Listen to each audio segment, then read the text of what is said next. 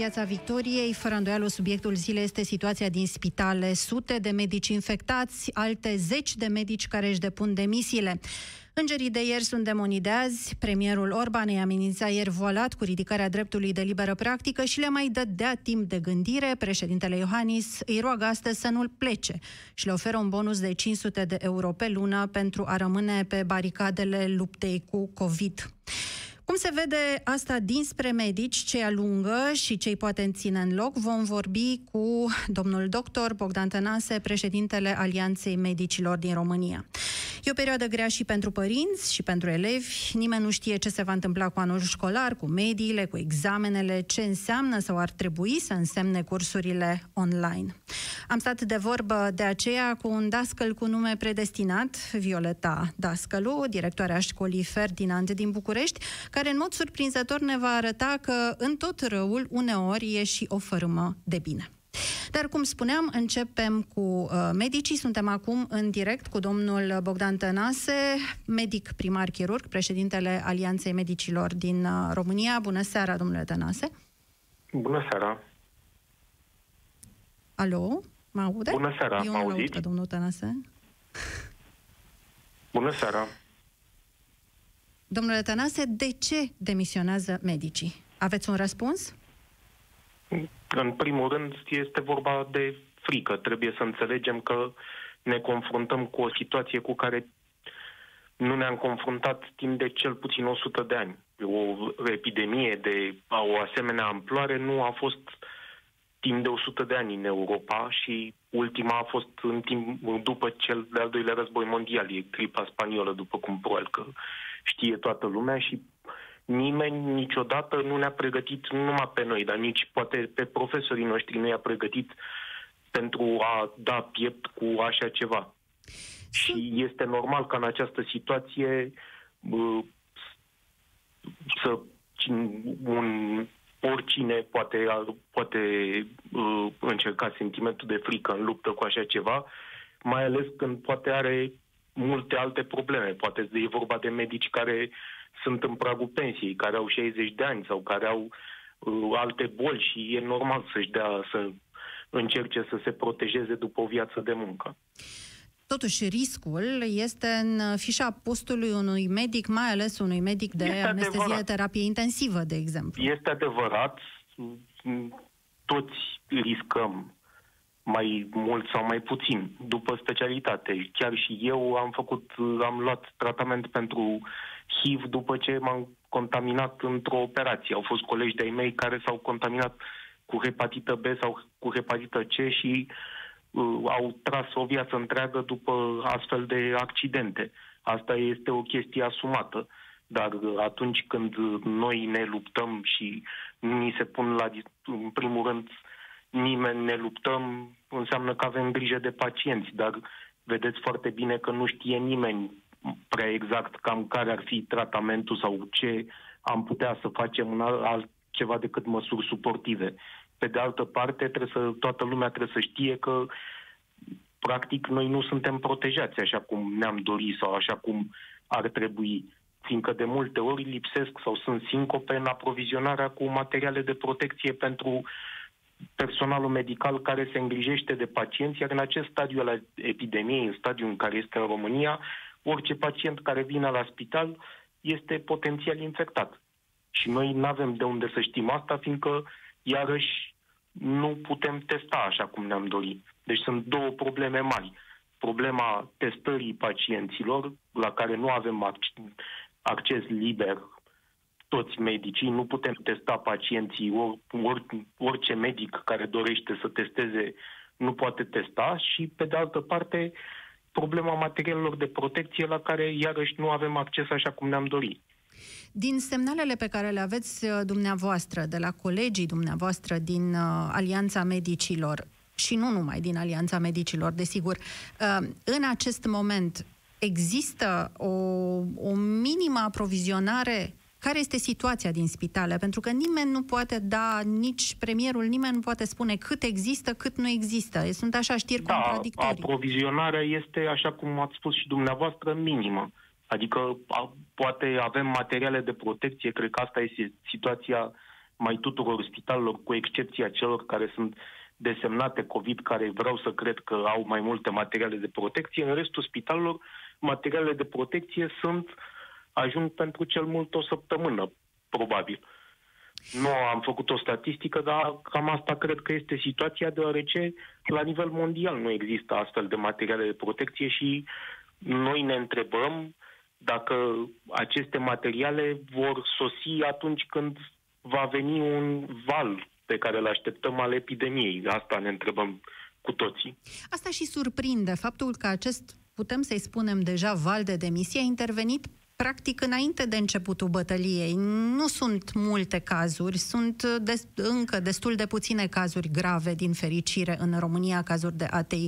Și totuși, pe măsură ce se anunță că anumite spitale vor deveni spitale de suport COVID, asistăm la ceea ce mulți numesc o dezertare în masă. Nu credeți că Dar e... nu, eu cred că este un termen exagerat. Cred că dacă vedeți cam câți medici sunt în România sau câți medici de ATI sunt în România, nu cred că sunt mai mult de 1% de demisionari în momentul de față. Nu cred că este un fenomen generalizat așa cum vrea lumea să creadă. Cred că marea majoritate a medicilor nu vor demisiona fie și numai pentru că sunt conștienți că asta este datoria lor. Iar să iei un caz particular și să-l generalizeze așa cum se întâmplă și, din păcate, s-a mai întâmplat în societatea românească, nu este corect față de cei care sunt în prima linie a bătăriei, fiindcă e clar că unii vor sta acolo și vor face ceea ce trebuie, chiar și cu prețul vieților, de ce să nu o spunem. Să nu uităm că avem deja o doctoriță de, sau două doctorițe de terapie cu specialitate de terapie intensivă, care în momentul ăsta se luptă uh, pe ventilator să trăiască. Și... În stare gravă, în urma infectării date de un domn care a fost internat la Spitalul Gerota. Și peste... La ele nu se mai gândește nimeni și peste 300 de medici infectați din ce s-a testat până acum. Numărul real cu siguranță nu-l știm. În fața acestei, acestui, hai să spunem, fenomen care începe să se profileze al uh, demisiilor, avem două tipuri de reacții. Premierul Orban, care ieri a amenințat voalat pe medicii uh, demisionari cu uh, ridicarea dreptului de liberă practică, dar s-a declarat dispus să mărească preavizul ca să aibă timp să se mai gândească, și președintele Iohannis, care astăzi, uh, în schimb, le oferea medicilor care se vor ocupa de, și se ocupă de pacienții COVID 500 de euro pe lună în plus. Deci, cumva, între bici și zăhărel, aș spune. Cum vă simțiți în această ecuație cu polițistul bun și polițistul rău? Sincer, mă simt un fraier că am rămas în România, de ce să nu spun, fiindcă sunt un medic care a ales să rămână în România și uh, nu a plecat afară cum au plecat mulți alți colegi, dar sunt convins că după aceste două inițiative, mulți din colegii mei, după ce va trece această pandemie, vor căuta să plece din România, fiindcă e clar că statul român nu ne respectă. Nu ne respectă pe noi și profesia noastră. Dacă uh, dânsii cred că Uh, astea sunt două inițiative care ar putea să ne convingă să ne facem datoria când noi ne facem datoria din uh, vocație. Practic, uh, asta este clar ce preț pune pe noi și nu văd ce motive ar avea colegii mei mai tineri să-și desfășoare în continuare profesia în România. Simțiți deci, că e un fel practic, de mită care vi se oferă? Un fel de exact. mită voalată? Este un fel de mită voalată și astfel de inițiative nu iau un contact practic și mă reîntorc la colegele mele care se sunt într-o stare foarte gravă și din care una are și doi copii, ele, conform acestei inițiative, ce vor primi? Familiile celor care potențial uh, vor muri în lupta cu boala și nu au fost angajați în spitale din acestea COVID, ce, ce se va întâmpla cu familiile lor? Până acum se ridica o groază de probleme la care statul n-a găsit niciun răspuns, cum ar fi familiile care sunt formate din doi medici care au copii și uh, se vor infecta ambii părinți, ce se va întâmpla cu copiilor? Nimeni nu știe nimic, fiindcă părinții vor trebui să intre în carantină și cineva va trebui să aibă grijă de copiilor. Cine va avea grijă de ei? Cu alte cuvinte, spuneați că vă așteptați ca din nou medicii să înceapă să plece pe capete din țară după acest episod. Cred că asta se va întâmpla dacă nu se va schimba tot domnul președinte ne-a promis că după ce va trece această criză a epidemiei, vor, va fi analizat la sânge sistemul sanitar din România. De ce nu a fost, vă reamintesc că am mai trecut printr-o criză atunci uh, când a fost cazul colectiv și a mai trecut printr-o criză cu Hexifarma și până multe alte crize. De ce tocmai acum și aceast, de ce nu se analizează acum? De ce nu s-a analizat atunci? De ce trebuie să așteptăm tot timpul o analiză fundamentală ca să schimbăm ceva în acest sistem? Ni se promite tot timpul că se va întâmpla ceva, dar niciodată nu se întâmplă nimic. Și ne trezim uh, că avem nevoie de un sistem uh, de sănătate sănătos, ca să zic așa, numai atunci când suntem în nevoie. Asta, mă rog, se corelează foarte bine cu psihologia românului care se duce la spital numai în, când îi ajunge cuțitul la os. Dar asta este altă discuție. Când totul este bine, nimeni nu-și amintește că avem 6% din PIB pentru sănătate, nimeni nu-și amintește că nu s-au construit spitale în ultimii 30 de ani, nimeni nu-și amintește de spitalele regionale, cele 8, care au devenit 3, și Spitalul Republican care ne erau promise și care, din care n-am apucat să vedem nici măcar mă rog, o cărămidă, Dar nimeni nu-și amintește toate lucrurile astea. Sunt cei care, și cei care vă reproșează dumneavoastră medicilor că v-ați mulțumit oarecum cu majorarea de salarii foarte consistentă, de altfel uh, și pe care eu cel puțin consider că uh, ați meritat-o, pentru că erau salariile absolut uh, jignitoare, dar v-ați mulțumit cu ea și nu ați mai protestat față de situația din sănătate, așa cum, de exemplu, magistrații au protestat, nu în masă, dar o parte dintre ei față de situația din justiție atunci când lucrurile au fost rele? Mm, acum nu cred că putem să facem o paralelă între ce, ce face un magistrat și ce face un medic. Un medic se întâlnește zi de zi cu un pacient sau cu mai mulți pacienți și încearcă să rezolve cazurile acestor pacienți. Ideea e de ce n-ați protestat? Adică de, de ce, ce nu v-ați... Pur și simplu nu, noi nu avem cultura protestului, medicii români nu au cultura protestului încă formată și în al doilea rând vă, pot să vă amintesc că au fost medici care au spus lucrurilor pe nume. Dar, pe de altă parte, medicii nu au o influență așa directă asupra ce se întâmplă într-un spital, așa cum s-ar putea crede. Medicii sunt rupți de procesul de achiziții, de procesul de investiții. Ei n-au niciun cuvânt de spus în toate lucrurile astea. Medicii se ocupă pur și simplu de pacienți și nu pot să avea sau nu au niciun cuvânt de spus și nicio cunoștință despre aceste procese, care aparțin în totalitate administrației spitalelor. Care este numită de factorul politic, nu? Exact. Uh, dar eu și acum remarc, chiar și acum când cuțitul, chiar cuțitul medicilor este, uh, cuțitul este la osul medicilor, uh, remarc o frică de a vorbi a multor medici și nu numai, medici, asistente. Uh, îi vedem că um, evită, ezită, preferă anonimatul. De ce această frică? De cine și de ce? Peste tot se practică o cultură a intimidării și nu uh, sunt lăsați neapărat medicii să vorbească. Asta medicii sau asistenți sunt... E, cred că știți că sunt cazuri și au apărut în presă și acum de oameni care, cărora li s-a pus în vedere să nu comunice cu presa câte decese au fost, câte au fost declarate și așa mai departe. Și li s-a pus în vedere de către conducerea spitalului. Și la Suceava au fost chemați uh, într-o decizie arbitrară și dovedit dezastroasă de către conducerea spitalului, au fost chemați toți la spital și au trebuit, mă rog, să se supună. Eu nu m-aș fi dus dacă știam că sunt pozitiv, dar am înțeles că respectivul vom vedea ce s-a întâmplat. Dar așa s-a a transpirat că au insistat să vină toată lumea chiar pozitivă la acea ședință. Da, da, știți că... ad hoc până și în armată ordinul nelegal, vădit nelegal, nu trebuie executat. Până la urmă este... e și o decizie personală, poate, aici.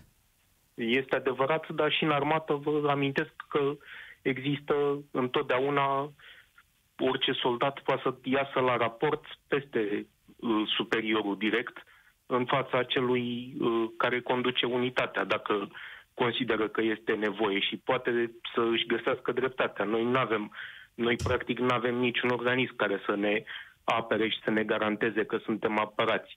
Nici Colegiul Medicilor, nici un sindicat puternic care să ne apere. Deci, practic, medicul român este oarecum singur în fața administrației. Ați pomenit chiar dumneavoastră despre crizele precedente din sănătate. A fost criza colectivă, apoi a fost uh, criza Hexifarma. Uh, ce s-a schimbat Totuși, s-a schimbat ceva din ce ați remarcat? Apropo, infecțiile nozocomiale atât de pomenite atunci au dispărut. Acum vorbim de echipamente, atunci vorbeam de nozocomiale. S-a rezolvat ceva în această privință? Părerea mea este că nu s-au rezolvat multe lucruri.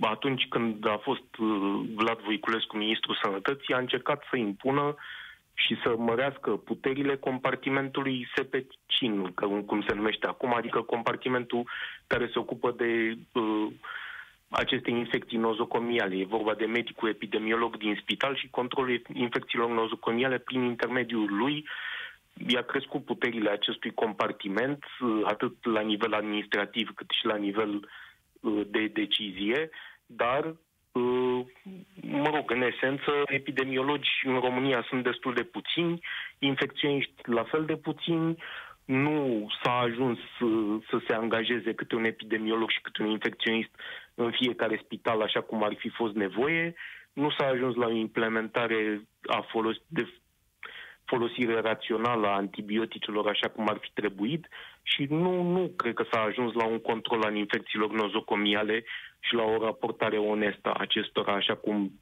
era de dorit. Domnule doctor, în final, într-o propoziție, dacă puteți, ce credeți că i-ar face totuși pe medici să rămână, dacă nici amenințarea, nici ceea ce ați numit o tentativă de mituire nu pot să facă așa ceva? Eu cred că medicii oricum o parte dintre ei, o mare parte dintre ei, peste 90%, vor rămâne și își vor face datoria, fiindcă oricum și-o făceau și sunt împinși uh, la lucrul ăsta de conștiința lor profesională, care ori și cât ar crede lumea că uh, nu există, totuși marea majoritate a medicilor din România au această conștiință profesională și își vor face Uh, datoria. datoria. Nu este nevoie de mită sau de altceva. Vă mulțumesc foarte mult. Am fost în direct cu domnul dr. Bogdan Tănase, președintele Alianței Medicilor din România. Piața Victoriei cu Ioana N. Dogioiu la Europa FM.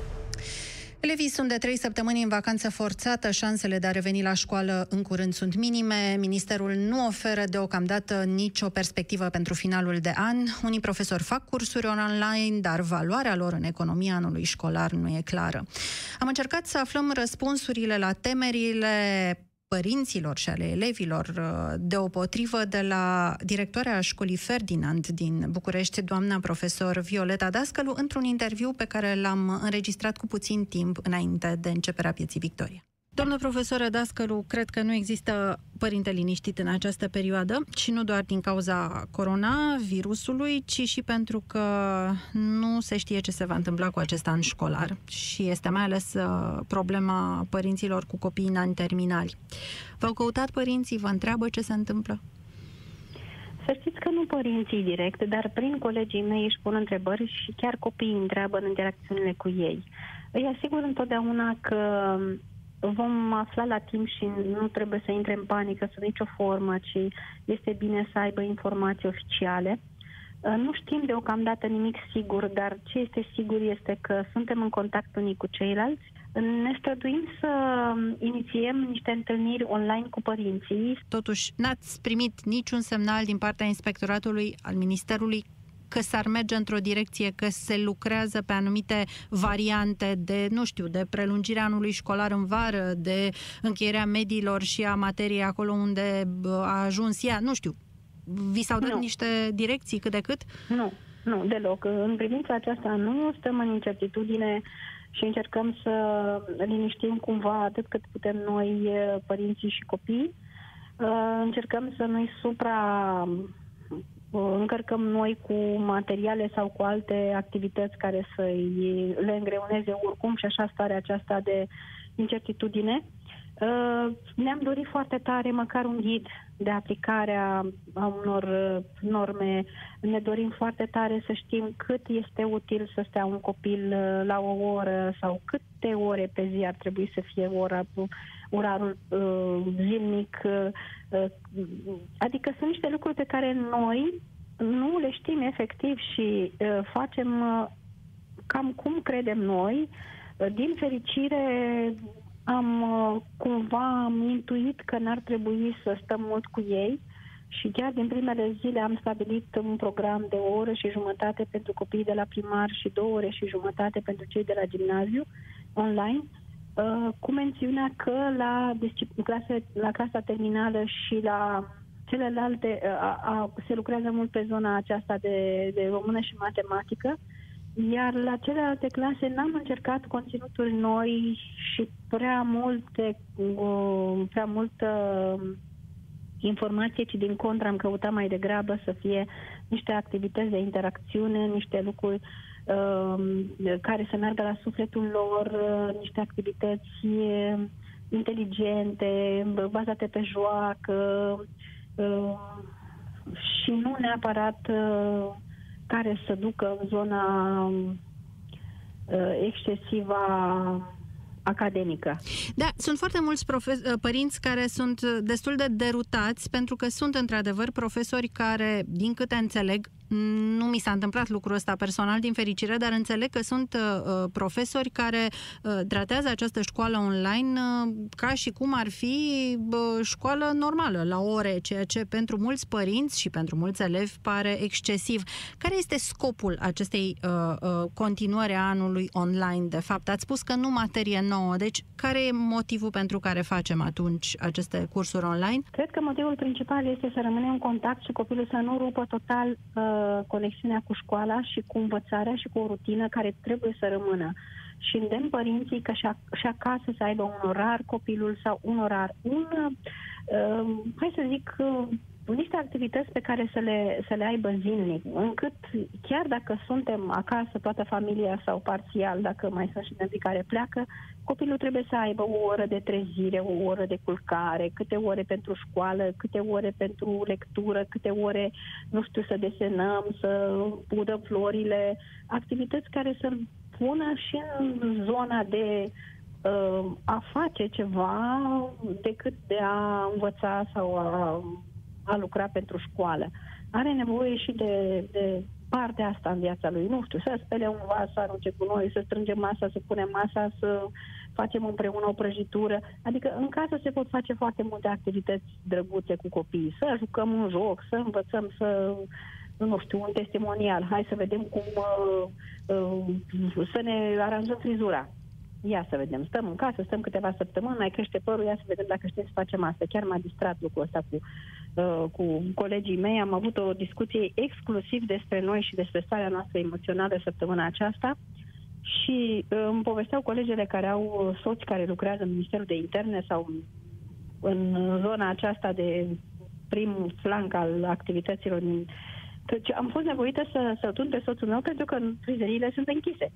Și n-am greșit deloc, adică, nu știu, sunt lucruri care apar în viața noastră și e foarte firesc să le facem față și să le trecem cu bine. Calendaristic, calendaristic în calendarul școlar, vreau să zic, ar urma vacanța de primăvară, vacanța de Paști. Da. Uh, credeți că în această perioadă mai mult decât atât, ce veți face chiar în această perioadă, trebuie să continue cursurile online sau se va respecta cum ar veni această vacanță total? Chiar astăzi am primit o notă de la minister, se, se respectă vacanța. Deci nu se fac cursuri online în, în timpul nu. vacanței. Am nu, înțeles. Nu, nu, nu. Se pune problema de a se da note în cadrul acestor sesiuni online când vor fi reluate sau până acum era corect să se dea și note, să se noteze copiilor? Nu, exclus. Exclus. Nu. Fără note, fără calificative, fără nimic altceva. Uh, nu vă ascund faptul că mai citesc și eu ce se întâmplă prin alte țări, mai am și eu colegi, prieteni care lucrează prin alte țări și s-au găsit alte soluții. Spre exemplu, să se folosească de notele de până în prezent și să încheie anul, să rămână la stadiu de un singur semestru sau cât s-a făcut. Adică sunt soluții care se găsesc. Cu siguranță că se, se gândesc și, și cei de la Minister de la noi uh, la o soluție. O așteptăm și noi cu mare interes și cât mai grabnic ca să ieșim din starea asta de incertitudine. Cu toată experiența noastră, pentru că aveți o experiență foarte, foarte mare în spate, cum credeți că ar trebui procedat cu ce a mai rămas din acest an școlar? nu știu, s-a pus și problema, inclusiv problema repetării anului școlar, la un moment dat uh, a fost avansată ca variantă. Nu cred. Nu cred că ar fi o soluție să se repete sub nicio formă. Vorbim aici de generații de copii și de vorbim aici de uh, debuturi de uh, serii și de cicluri care ar da peste cap tot. Uh, vorbesc de intrarea în clasa pregătitoare, la grădiniță, vorbesc de intrarea la liceu, vorbesc de intrarea la facultate ce facem dacă înghețăm totul. Nu cred că este o soluție aceasta și nu cred că va fi luată în calcul. Cu siguranță că se va termina dacă nu vom ajunge până în iunie. Încerc să fac și eu acum o, o estimare și mă, mă tot întreb. Probabil că se va termina unde a rămas. Nu cred că se vor mai pune note, nu cred că se vor încheia medii cu ce este, cu notele care sunt că există cel puțin un rând de note la, la disciplinele în care e o oră pe mhm. săptămână și cel puțin două note la, uh, la celelalte, nu se poate să nu fie note. Probabil că vom încheia la nivelul de note. Și materia? Și, este, și materia o vom restructura probabil pentru începutul de an viitor școlar. Uh, nu exclud nici posibilitatea ca, știu și eu, uh, să fie mediile de pe primul semestru. Nu exclud nici posibilitatea de a fi un examen național online, de ce nu? Sau un bacalaureat online. Poate că e nevoie să facem și noi asta. Vor fi soluții cu siguranță și vor fi făcute, cred, destul de repede. Nu Sau ar trebui asta. făcute destul de repede, măcar. Ar trebui, da. Nu-mi place să zic trebuie, dar da, trebuie. De data aceasta trebuie, da. Ați vorbit de clasa pregătitoare, ați menționat clasa pregătitoare. Toată această bulversare și stare de urgență în, în care uh, ne aflăm a început Bine. cam în perioada în care începuseră înscrierile la clasa pregătitoare, dacă nu mă înșel da. Da. Ce s-a întâmplat cu ele? S-a oprit? Nu. Ele continuă online. Uh, cel puțin noi avem uh, deja depășit numărul de copii aprobați sau de clase aprobate uh, până acum, mă rog, nu sunt validate, nu sunt, uh, dar uh, se face mai departe și s-a și precizat că se va continua uh, cu o săptămână, se va prelungi și înscrierea și validarea. Aveți cumva impresia că această criză, care sigur este oribilă, nu sub nicio formă nu vreau să spun altceva, dar are aveți cumva impresia că are în ea un mic sâmbure, știți, într cum zice românul, un tot rău e și un mic bine, faptul că ne forțează cumva ca societate pe toate planurile, inclusiv în învățământ, să mergem spre digitalizare, spre online, spre modernizare, practic. Uh, da, noi, am depăș- noi am, eram cu mulți pași în urma altor uh, sisteme de educație și cu siguranță că ne-a obligat să ieșim din zona de confort. Orice criză are în ea și uh, uh, întotdeauna un pas spre, spre înainte. Și cred că chiar asta se întâmplă. Eu nu mă gândeam așa, uh, chiar dacă am revenit la școală curând, mă gândeam măcar în joacă să facem o zi în care să, orele să fie online. Uh, să, da, ne-au obligat să ieșim din zona de confort. Toată ziua suntem pe testimoniare, toată ziua încercăm platforme, uh, aplicații de video și tot așa Ehm, și învățăm. Sunt foarte mulți furnizori care, care uh, acum oferă cursuri online, online și multe și majoritatea sunt 90 ceva la sunt gratis.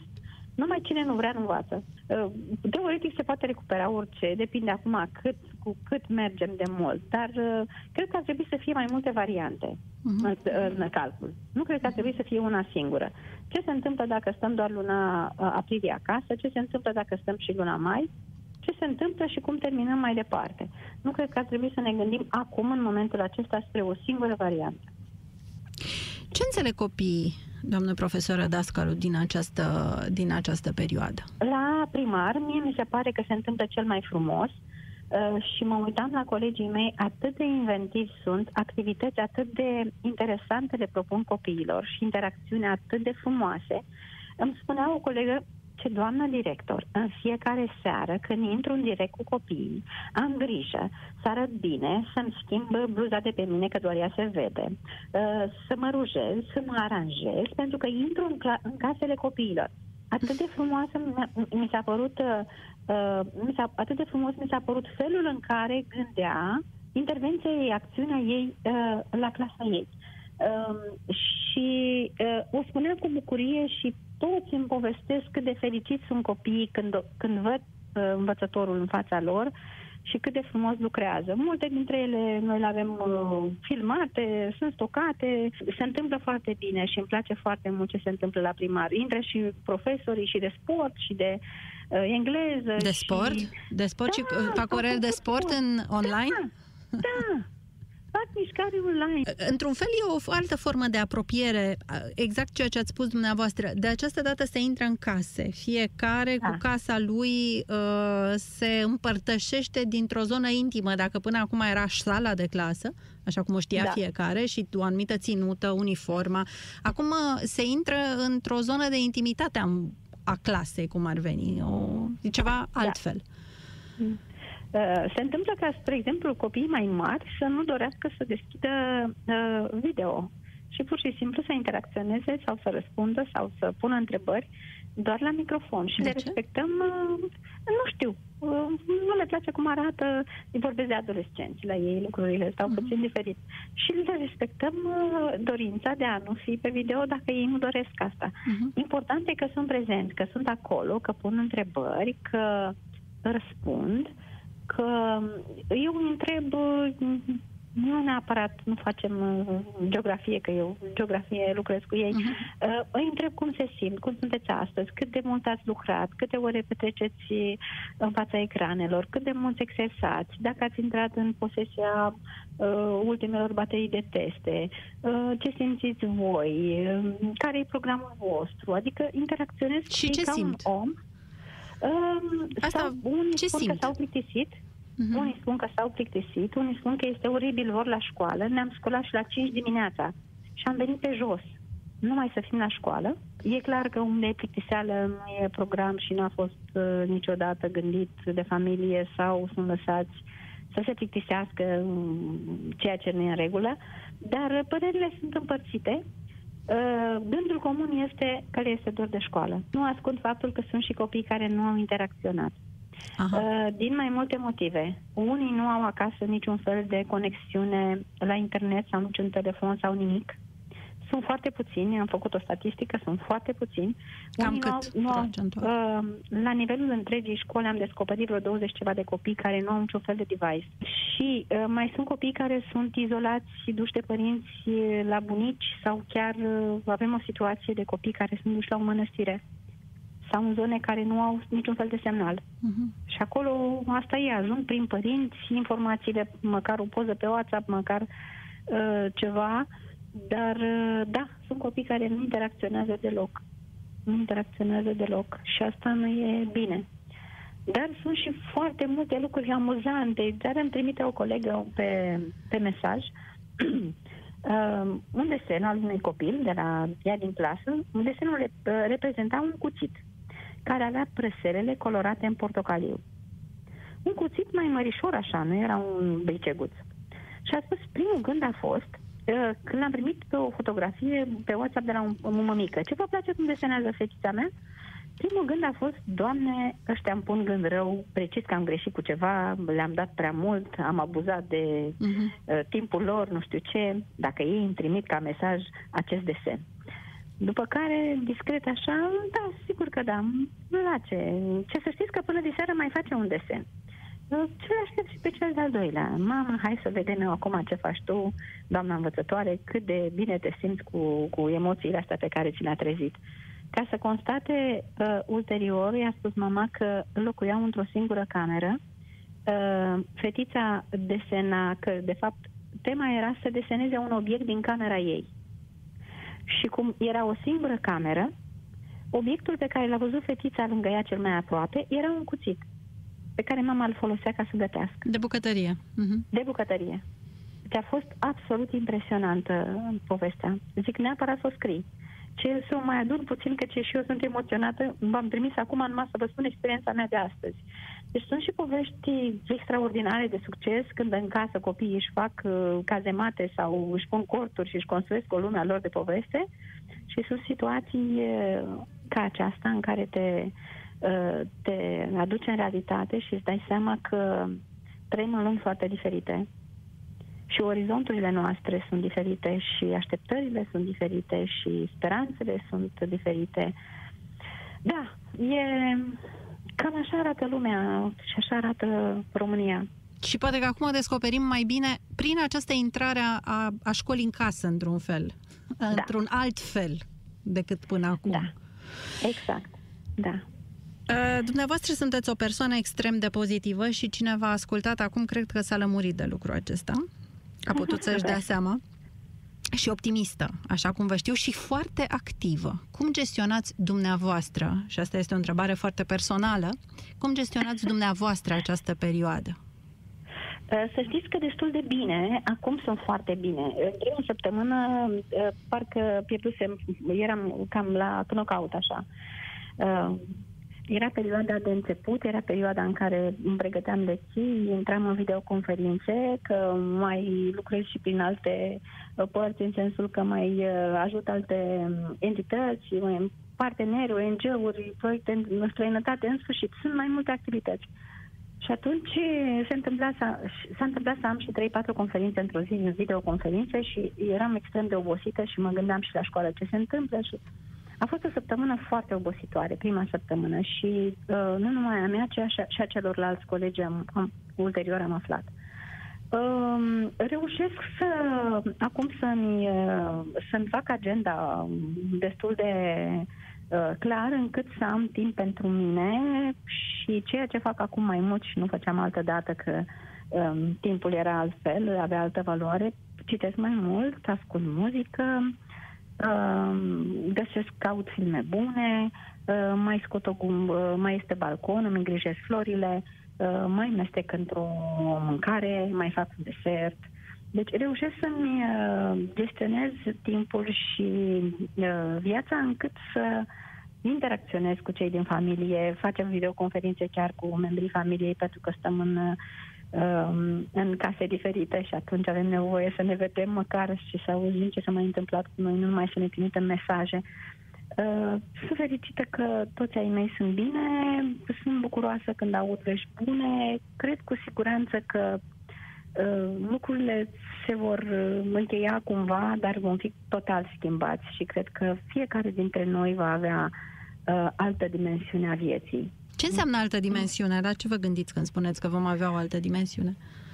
Păi este dimensiunea asta digitală care era pe bucățele în viața noastră, acum a pătruns și cu siguranță că va ocupa un alt loc um, și va trebui învățată și va trebui structurată și va trebui perfecționată pentru că nu se poate face peste noapte.